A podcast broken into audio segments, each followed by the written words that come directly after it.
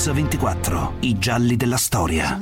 Crede che oggi in America Latina ci siano paesi pronti ad affrontare una rivoluzione come quella cubana di Castro? Sì, ci sono. Ci sono delle lotte. Non se ne parla, ma ci sono. Si lotta in Venezuela e in Guatemala. Forse ci sono altri paesi dove il popolo si sta armando. Lei ha parlato di Venezuela e Guatemala. Cuba sta sostenendo la rivoluzione in questi paesi? Solo moralmente. Cuba crede che queste lotte armate siano giuste, ma fino a un certo punto. E noi oggi a Mix24 raccontiamo gli ultimi giorni di vita di Ernesto Che Guevara. La sua fuga disperata nelle montagne della Bolivia ai confini della giungla, inseguito dalla CIA e dall'esercito boliviano. E dietro il racconto di una caccia all'uomo c'è anche la storia di un'icona del XX secolo, del suo spregiudicato tentativo di portare la rivoluzione cubana nel Sud America. Tutto ha inizio il 3 novembre del 67 un Che Guevara irriconoscibile a terra sotto falso nome all'aeroporto di La Paz, in Bolivia. I passeggeri scendono dall'aereo. Tra loro un rappresentante di commercio uruguaiano.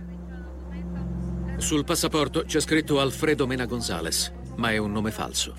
Dietro quest'uomo calvo, miope e di mezza età, nessuno riconoscerebbe mai Ernesto Guevara della Serna. Figlio di una famiglia borghese benestante, Guevara nasce a Rosario, in Argentina, il 14 maggio 1928.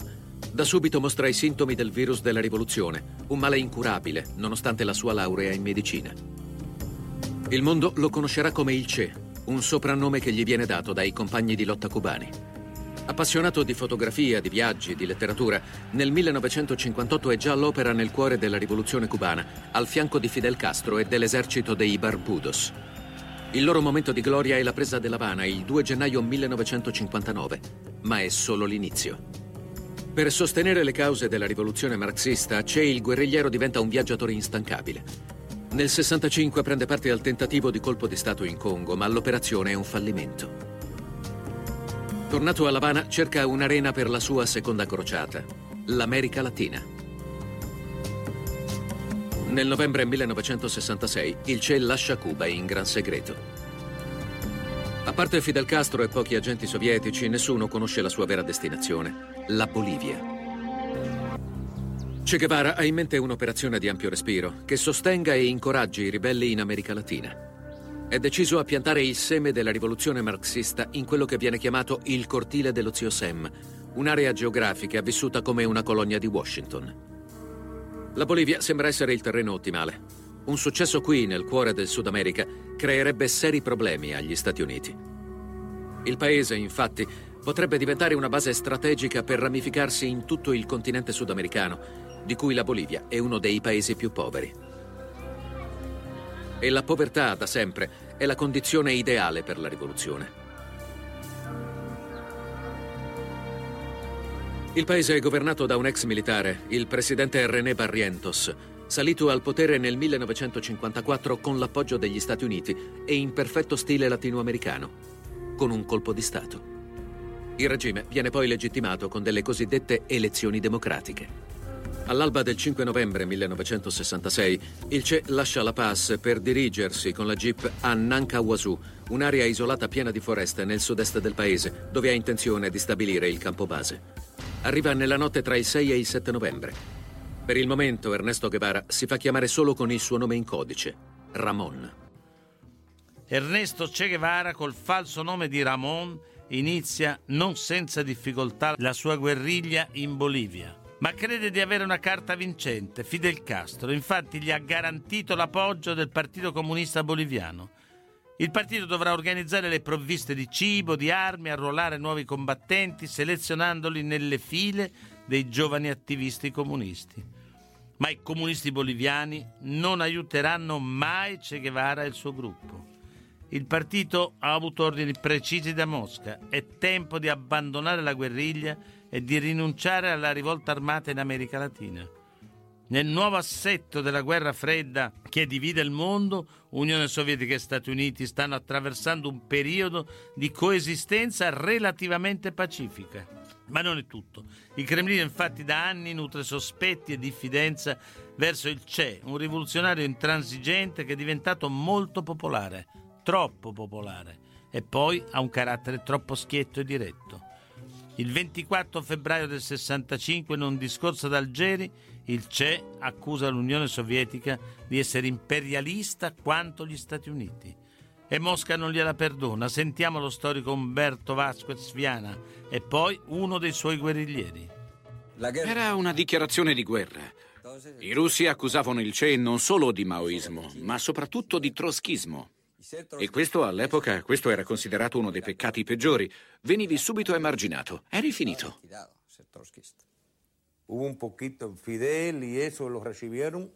Fidel e gli altri lo incontrarono al suo ritorno da Algeri. Rimasero a parlare per più di tre giorni consecutivi. Al termine dell'incontro rilasciarono delle dichiarazioni. Il CE aveva deciso di lasciare tutti i suoi incarichi ufficiali. E in questo modo Cuba non avrebbe avuto più alcuna responsabilità diretta. Oggi però sappiamo che in realtà era stato costretto a mollare. Di quell'incontro non resta nessun documento ufficiale. Non si sa che cosa si siano detti Fidel Castro e Che Guevara, né se Castro abbia chiesto a Guevara di pagare il prezzo della sua intransigenza e del suo idealismo. Un fatto è certo, discutendo di vita e di politica, l'amicizia tra i due sta andando in pezzi. E con la chiacchierata con Castro, il Che ha firmato la sua prima condanna a morte. È un suicidio politico. Il Che scrive una lettera di addio. Annuncia di voler rinunciare ai suoi incarichi, dice di voler lasciare Cuba per esportare la rivoluzione. Il 13 ottobre 1965 Castro pubblica la lettera. Ernesto Che Guevara verrà ucciso esattamente due anni dopo. In Bolivia il Che pensava di poter essere nuovamente un guerrigliero. In realtà ben presto diventa un desperado. Lo hanno abbandonato sia i sovietici che i cubani e non ha nemmeno l'appoggio dei comunisti boliviani. La mattina del primo gennaio 1967 ci siamo riuniti. Il CE ci disse che non avremmo avuto nessun sostegno.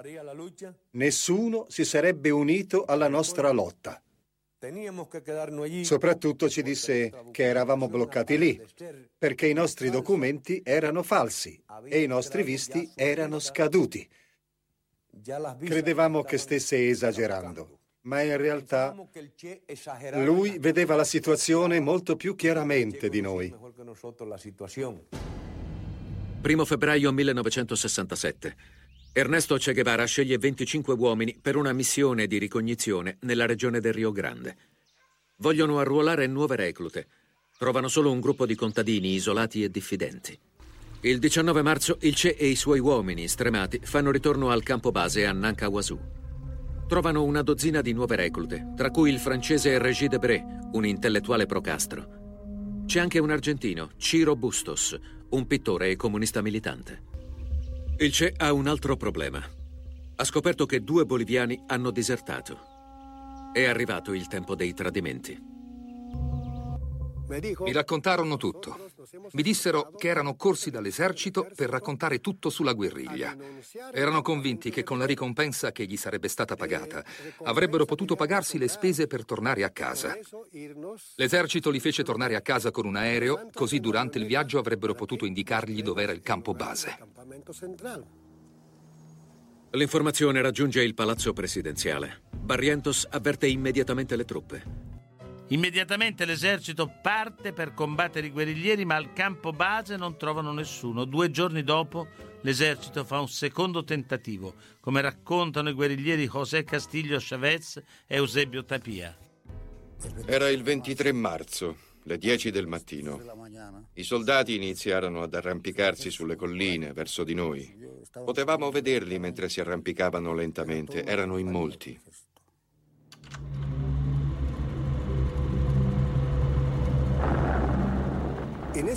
In quel momento qualcuno urlò, la guerra è iniziata, l'esercito sta avanzando, dobbiamo essere pronti.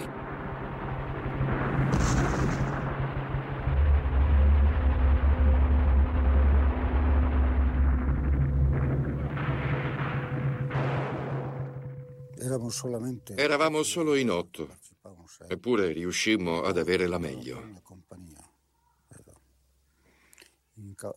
Facemmo molti prigionieri, tra cui molti ufficiali, e ci impadronimmo di tutte le loro armi.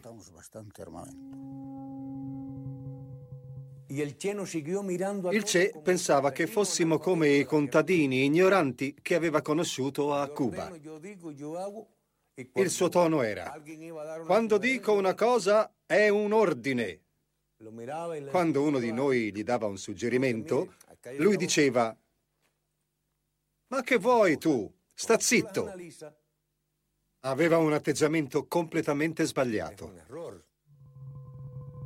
La durezza del CE non impedisce ai guerriglieri di assaporare la vittoria, ma è un trionfo di breve durata. Pochi giorni dopo un nuovo tradimento. Che Guevara ha affidato una missione al francese Régis Debré, cercare l'appoggio dell'Europa. Nella sua missione Debré viene accompagnato da Ciro Bustos. Il 20 aprile Régis Debré e Ciro Bustos cadono in trappola e vengono catturati dall'esercito. A questo punto le autorità boliviane hanno finalmente scoperto la verità. Sanno che dietro il nome in codice Ramon si cela Ernesto Che Guevara. Qualcuno ha parlato. Che Guevara non è ancora l'icona del guerrigliero in posa da Cristo deposto ma il suo Giuda è già noto. Si tratta di Ciro Bustos.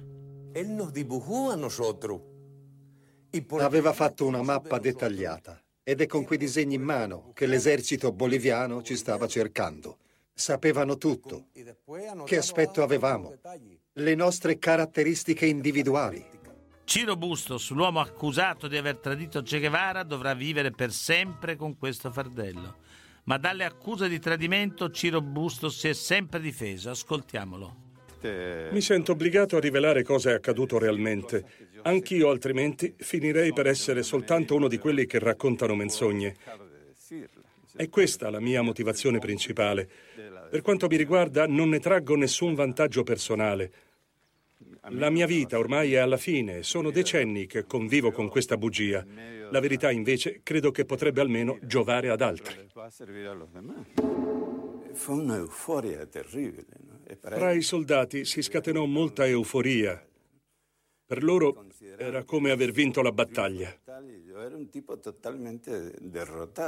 Loro pensavano che io avessi avuto un crollo, che gli avessi fornito tutti i dettagli. Credevano che io avessi identificato le persone più importanti. In realtà sono molto fiero di quello che feci. Quei disegni sono una perfetta operazione di controspionaggio. Proposito mio, fondamentale. Il mio scopo principale era difendere l'organizzazione in Argentina. Questo era il mio compito e il mio dovere. Non avevo nessun dovere nei confronti della guerriglia, perché poteva difendersi da sola. Tra l'altro non sapevo nemmeno dove fossero in quel momento. Non le chiesero niente riguardo al CE? Eh, Mi chiesero se lo avessi visto, ma sapevano che era in Bolivia, sia a causa delle confessioni dei due disertori, sia perché glielo avevano detto altri prigionieri. Me ne sono accorto durante gli interrogatori. Ma un altro episodio suscita dubbi e interrogativi. Il 15 aprile del 67, cinque giorni prima della cattura di Debré e Bustos, i cubani organizzano una conferenza stampa e presentano un articolo scritto dal CE che incita l'America Latina alla rivolta. L'articolo è accompagnato da una serie di scatti che lo ritraggono senza barba. Grazie a queste immagini la CIA e l'intelligence boliviana hanno a disposizione delle fotografie recenti del comandante. Inoltre, per la prima volta la Bolivia viene identificata come possibile bersaglio di una rivolta armata. Ma le autorità boliviane e americane hanno bisogno di una conferma, hanno bisogno di sapere chi c'è dietro questa rivolta. Sentiamo lo storico Vasquez Viana e poi Walt Rostow, consigliere americano per la sicurezza nazionale. Con la pubblicazione di queste informazioni da parte dei cubani, Debré non aveva più bisogno di parlare. La sua presenza in Bolivia era sufficiente a tradire il CE. Del resto lo stesso CE in aprile scrisse nel suo diario. Dice in aprile, revisamos il diario del CE, Con la pubblicazione del mio articolo a Lavana non ci sono più dubbi circa la mia presenza qui. Ne fummo certi dopo le dichiarazioni di Debré, che avevamo fermato a Muyupampa. All'inizio dell'interrogatorio ci disse che era venuto nel nostro paese perché voleva fare un'intervista a Ernesto Guevara e che ci era riuscito.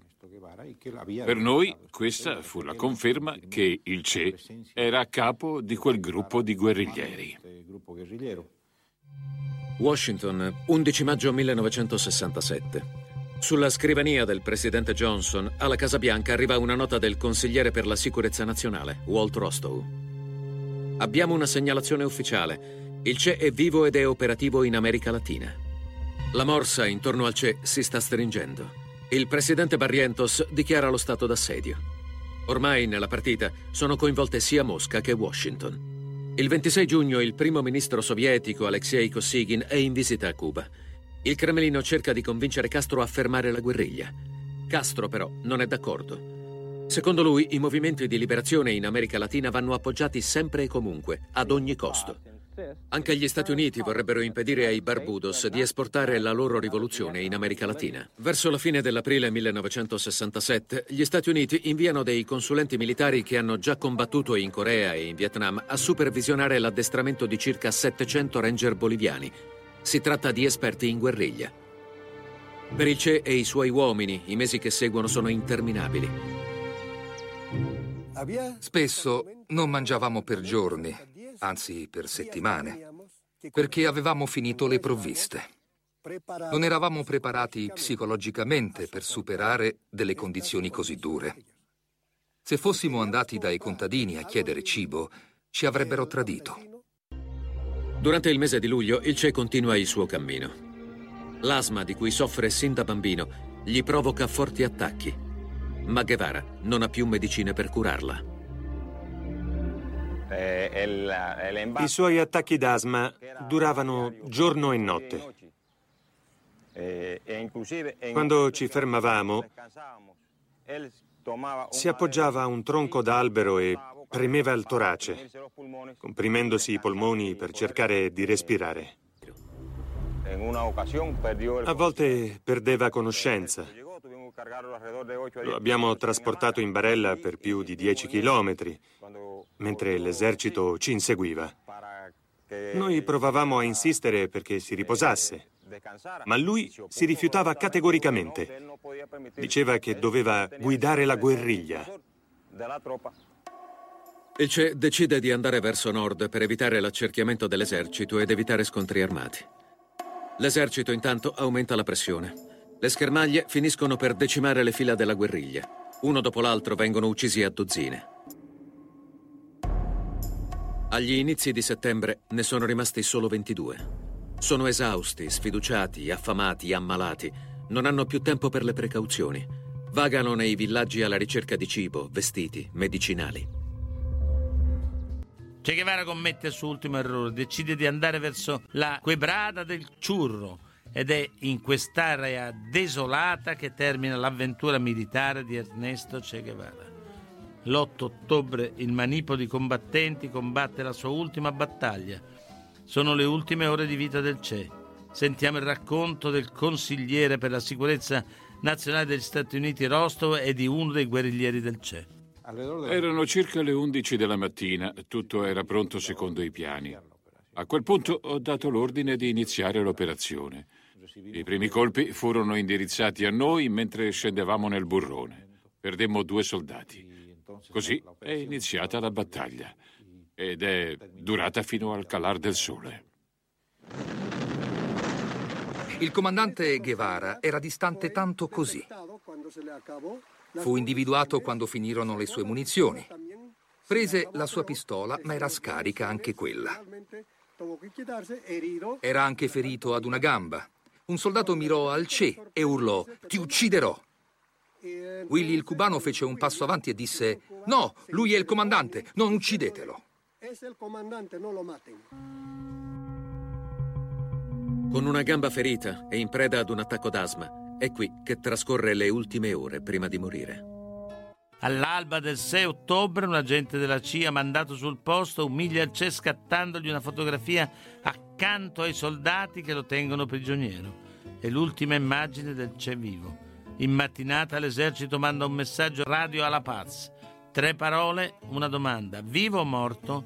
Alle 11 in punto il palazzo presidenziale risponde. Morto. Ma chi è stato ad ucciderlo? Sentiamo le parole di Eduardo Torrico, ex ufficiale dell'esercito boliviano. Non è stato Barrientos a dare l'ordine. È stata la CIA. Ho parlato con dei soldati che erano sul posto e siccome ero un loro collega, perché ero un ex militare, mi hanno confermato tutto. Erano entrati, gli avevano dato un'occhiata e se n'erano andati con il loro elicottero. Un rapporto della CIA indirizzato al presidente Johnson sembra dire il contrario. Dopo un breve interrogatorio per stabilire la sua identità, il generale Ovando, comandante delle forze boliviane, avrebbe ordinato l'esecuzione. E poi un commento. Considero questa eliminazione una stupidaggine. Firmato Walt Rostow, consigliere per la sicurezza nazionale. Il 9 ottobre 1967, alle 11 di mattina, il sergente Mario Teran si offre volontario per eseguire l'ordine. Entra nella scuola, da solo, con un ordine ben preciso. Il proiettile non deve colpire il viso. La versione ufficiale doveva essere tutt'altra. Morto in combattimento. Il 10 ottobre, 24 ore dopo la sua morte, i soldati mettono in scena un altro spettacolo a beneficio della folla. Non basta la vittoria, ci vuole anche il trofeo. Il corpo del CE viene esposto per tutto il giorno nella lavanderia dell'ospedale. L'esercito boliviano autorizza i cittadini a vedere il corpo per 24 ore mentre la notizia della sua morte fa il giro del mondo. Nelle settimane successive, l'esercito nasconde la verità sulle circostanze riguardanti la morte di Che Guevara. La versione ufficiale rimane sempre la stessa, caduto in battaglia. Sfortunatamente per le autorità, c'è chi contraddice questa versione. Presi le chiavi e entrai nella scuola. C'era un odore terribile e sangue dappertutto. C'erano pezzi di carne, capelli e vestiti insanguinati.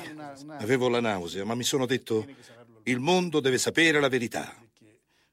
Deve sapere che è stato assassinato in modo così orribile. La verità emerge il 30 dicembre 1967. Il mondo è sconvolto e indignato. Nel frattempo, l'esercito ha fatto opportunamente sparire il corpo del CE. Lo seppelliscono di notte vicino alla pista di atterraggio di Valle Grande insieme a sei dei suoi compagni. Tutto si svolge in totale segretezza. La sua tomba non deve diventare un luogo di culto e i boliviani manterranno il segreto per quasi 30 anni. Il 28 giugno 1997 i resti del CE vengono riesumati e fanno ritorno a Cuba. Oggi Ernesto Che Guevara ha due mausolei uno in Bolivia, incompleto a causa della mancanza di fondi, e uno a Lavana. Qui, per celebrare un uomo che detestava il fasto e le cerimonie, Fidel Castro gli organizza un funerale, degno di un imperatore romano.